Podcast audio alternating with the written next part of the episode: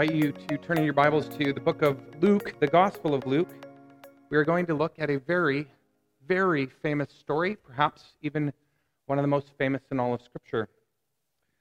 Uh, this is going to be part one, and in three weeks from now, I think, I will pick up part two. And the reason there's going to be that sort of delay is because we have Reactivate next week. It's going to be a very full house here. I think we have, was it one hundred seventy-eight kids signed up right now from uh, in all over the great province of ours, um, coming for a youth conference. And on Sunday, their weekend will be climaxed with uh, coming to this service. So um, we're going to have a word for the youth. And then the week after that is our ministry launch Sunday. And so going to uh, have a special message for that Sunday as well. So part one today, in three weeks, part two. The parable of the Good Samaritan. Beloved, listen to God's word. Luke ten twenty-five through thirty-seven.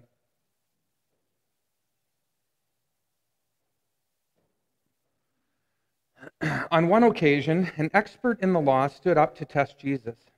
"Teacher," he asked, "what must I do to inherit eternal life?" "What is written in the law?" he replied. "How do you read it?" He answered, "Love the Lord your God with all your heart and with all your soul and with all your strength and with all your mind, and love your neighbor as yourself." "You have answered correctly," Jesus replied. "Do this, and you will live." But he wanted to justify himself, so he asked Jesus, "And who is my neighbor?" In reply, Jesus said, "A man was going down from Jerusalem to Jericho when he was attacked by robbers. When he was attacked by robbers, they stripped him of his clothes, beat him, and went away, leaving him half dead. A priest happened to be going down the same road, and when he saw the man, he passed by on the other side. So too, a Levite, when he came to the place and saw him, passed by on the other side. But a Samaritan, as he traveled, came where the man was, and when he saw him, he took pity on him. He went to him and bandaged his wounds, pouring on oil and wine. Then he put the man on his own donkey, brought him to an inn, and took care of him. The next day he took out two denarii and gave them to the innkeeper. 'Look after him,' he said, 'and when I return, I will reimburse you for any extra expense you may have.' Which of these three do you think was a neighbor to the man who fell into the hands of robbers?" The expert in the law replied, "The one who had mercy on him." Jesus told him, "Go and do likewise." The word of the Lord. Thanks be to God. It is indeed for very good reason that this parable of Jesus about the Good Samaritan is one of the most famous stories in all of sacred Scripture. A story which, beyond being memorable, has led to civil laws being named after it, the Good Samaritan Clause, for example, as well as naming charities after it, Samaritan's Purse, for example. This parable of Jesus is rightly famous because it teaches us, in a nutshell, what true religion consists in, what true religion is. True religion, according to our Lord Jesus, when you get down to it, consists not least of all in a compassionate love for others. A love that sees those who have been broken, who are broken by life's circumstances, and then does what it can to help them, and sometime at, sometimes at great cost to themselves. The Samaritan is indeed a good Samaritan, precisely because he has, as we might put it, an eye out for the broken and a hand out for them as well. It is in this spirit that James, the brother of Jesus, says in James one and twenty-seven, that religion that our God and Father finds pure and faultless is this: to look after the orphan and widow in their distress, and to keep oneself from being polluted by the world. It's in this same spirit that the apostles in Jerusalem, when they receive Paul as an apostle, as Galatians two ten records, they tell him, "Yes, go and you can be the preacher to the Gentiles. But we want you to remember one thing as you go and do this, to remember the poor," which Paul says is the one thing that he is also eager to do. It is in this same spirit that the prophet Micah, long before, in Micah six eight, says, "He has shown you, O mortal, what is good, and what does the Lord require of you? To act justly, to love mercy and to walk humbly with your Lord. And it is, of course, in this same Holy Spirit power that Jesus came into Judea and Galilee, healing the lame, giving blind sight, giving hearing to the deaf, and casting out demons to those who were so sorely afflicted and broken.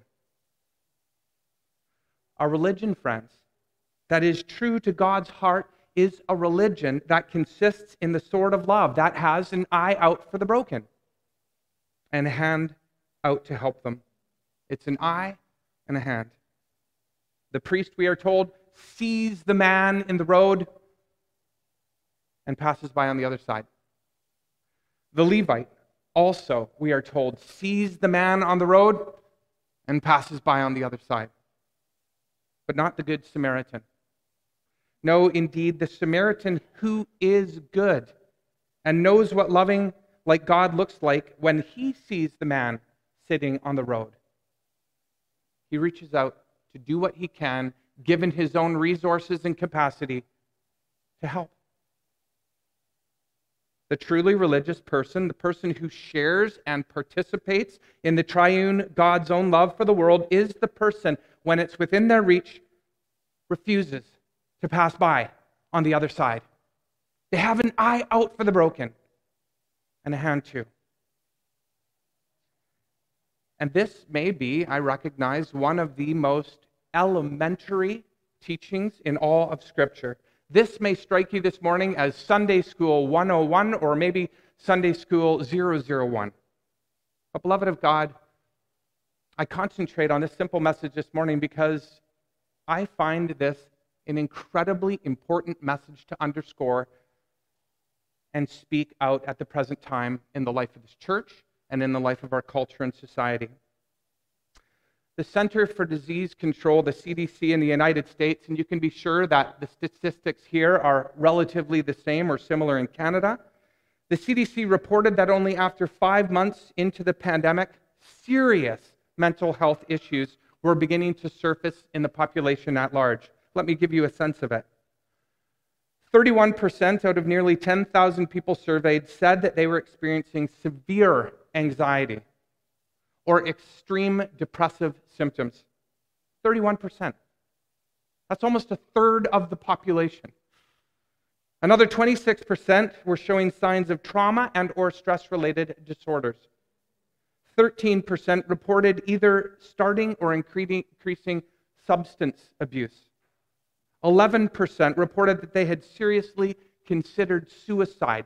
eleven percent out of the population. It's almost Well, it's eleven out of one hundred. All these statistics, the C D C reports, are a drastic increase from the same time the year before. People are really hurting. People are broken. In Canada, if I can have the uh, slide that's been prepared, here is a graph. I don't know how well you can see this. This is a graph from Health Canada that shows the spike in opioid deaths since the beginning of the pandemic. Is a drastic increase, perhaps in opioid use, but to be sure in op opioid death. There's argument about what the cause, the reason is for that. It could be probably, as it usually is in a complex world, it's a complex of factors. But the basic point for us is, my goodness, guys, what is going on? This is in Canada. Thousands are dying from opioid-related deaths. People are broken. A longtime friend of Michelle's and myself um, contacted us a couple of months ago, telling us that they were quitting their present work. They'd been there for fifteen years because they'd experiencing panic attacks for the first time in their life. The pressure of everything that was going on, including what was going on at work, was just too much. They're breaking. I heard that people who have been in the healthcare sector are totally worn out. So that in the Okanagan, one of our, another one of our friends who's in long-term care facilities, they can't find enough nurses to care for the people in the hospital because those who are helping to heal others and care for them themselves need a tremendous amount of care. They're broken. Another friend of mine recently told me that their marriage is falling apart, and he is not the only one. Another person right here in this body shared with me this past week the plethora, the litany of struggles, not only in their own life, with their own health, but then with familial issues. It's heartache. It's heartbreak. So much brokenness. The broken are out there, beloved of God. They're out there. And the reality is, is they are right here too. We are among them. The fissures have begun to show. And the question is, do we here at Willoughby, therefore, have an eye out for the broken? And a hand too. Are we present to the brokenness in our midst? I must say that one of the single greatest joys of being a pastor at Willoughby Church is the degree to which I see that we do. So many people here have an eye out for the broken and a hand too. It is inspiring to see it, and I have seen it so often, and sometimes at such great cost to the people involved. Someone came up to me at the beginning of this pandemic and was asking about a particular senior in this body of Christ and asked if they were being visited regularly. And I said, well, I do go periodically, but I am positively sure that they would love it. Having just recently lost their spouse, they would love it to be visited a little bit more. And this person, since the beginning of the pandemic, has been making those visits, bringing food, doing other little items of care to somewhat alleviate the loneliness, that peculiar brokenness of loneliness that comes with all of the other things that attend upon old age. Another couple wrote me also early in the pandemic saying to me, Pastor Ed, we know that this has been really hard for a lot of people financially and economically. Some people have lost their jobs. If there are people in Willoughby Church who are struggling, we both still have our jobs. God has richly blessed us. We want to do whatever we can to help. They were looking for someone to see who was broken in order to give a handout. And that happens here all the time. Others here have written cards, provided meals, taken on the task for themselves to drive others around because they can no longer drive themselves around. Our care, our eye out for the broken doesn't need to be huge, doesn't need to be big, doesn't need to be flashy. More often than not, it's in the quotidian things, the daily things, the little things that help the most. Yet others I know here have continued to work at sponsoring refugees stuck in very different places of this world. They have an eye out for the broken and a hand too. And it is such a great joy. It's in this spirit, actually, that I... when what was going on in Afghanistan started to go down, I called up Abbas, who some of you may know, who is from Afghanistan, and I said, Abbas, is there anything that we can do to help, because I know he has relatives there, to help your relatives come out? And he said, because I said, I know that if we appeal to this body, there will be help. He said, no, there's, there's nothing, and I wish there was something that we can do. It's too late. So that was heartbreaking, but I knew that if there were something that we could do, we would do it.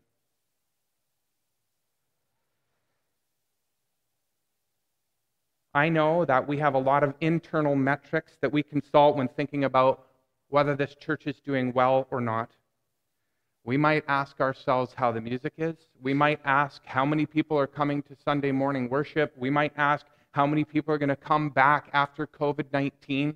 We might ask how great or not great the preaching is, or we may check to see if we can check off the boxes in terms of having enjoyed it this morning. We have all sorts of metrics to how the church is doing. But I believe that one of the single greatest metrics that Jesus has when he looks at his church is the degree to which we have an eye out for the broken and a hand out to. The degree to which we have learned as the household of God not only to take care of those on the outside, yes, and that is a foundational task of the church, but also how well we love one another right here, which attends to each other's brokennesses of all different kinds. And you know, on the whole, I think we do pretty well here, as I just suggested. I think we do pretty well. I also think that we could do better. Some of us can stand opening up our eyes just a little bit wider, take our eyes a little more off ourselves, and take greater notice of the broken in our paths, in our midst, and then just do what we can to help in big ways or small. Yes, you can't help everyone. You do have to be selective. The neighbor is the one who is near to us. And so we might say, who is near to me that I might help? There's a clip in a show called New Amsterdam. It was their pilot season, and they it's about a hospital that is failing, really, really failing. They hire this new upstart C E O, uh, manager of the entire hospital named Max. And Max really wants to make a change in the culture because what he has been noticing is that the culture of the hospital has become one of, that's motivated by economics, that's motivated by financial gain. And therefore, he believes it has lost its heart. The hospital's lost its center because any hospital worth its salt ought to be concerned most of all about the care of its patients. And there's a clip here that I want you to see. So if that clip is ready, it's about a three-minute clip. I just invite you to take this in for a minute. It, this is his, just to set it up a little bit, he's coming to talk to the doctors and the nurses and the hospital staff for the first time. And he's going to get to work on changing the culture. Just take a peek at this for a sec. They do a pretty good job, don't they? It gets pretty exciting to be a part of a place where the drumbeat of our life together is, how can I help? What do you think is going to make this better? How can I help? The drumbeat in the hospital there is the statement, how can I help? And in the church too, in a fundamental way when we come here, our posture toward others and toward the institution as a whole is, hey, how, how can I help? I know there's a lot of things to complain about. I know that there are a lot of things that aren't right in the church. But how can I help? What can I do? One of the things that I have heard through COVID, when I've asked people about coming back, is they say, you know what? I'm doing really good. We worship online. We gather together as our family. We sing around the T V. We're good. We got a really tight community with the five or the ten of us or whatever. So I don't really feel the need to come back. And my response in those situations has been, and always wants to be, but hold on a second here. That, that's wonderful. I'm so delighted that you have a good family system. I'm so delighted that you can experience powerful worship in the presence of your own home. But what if there are people here in the body of Christ who need you? That you can be a balm towards? That you can offer a word of encouragement to. Maybe your coming back isn't all about you, but maybe it's about how you can be here for others. How can I help? How can I help?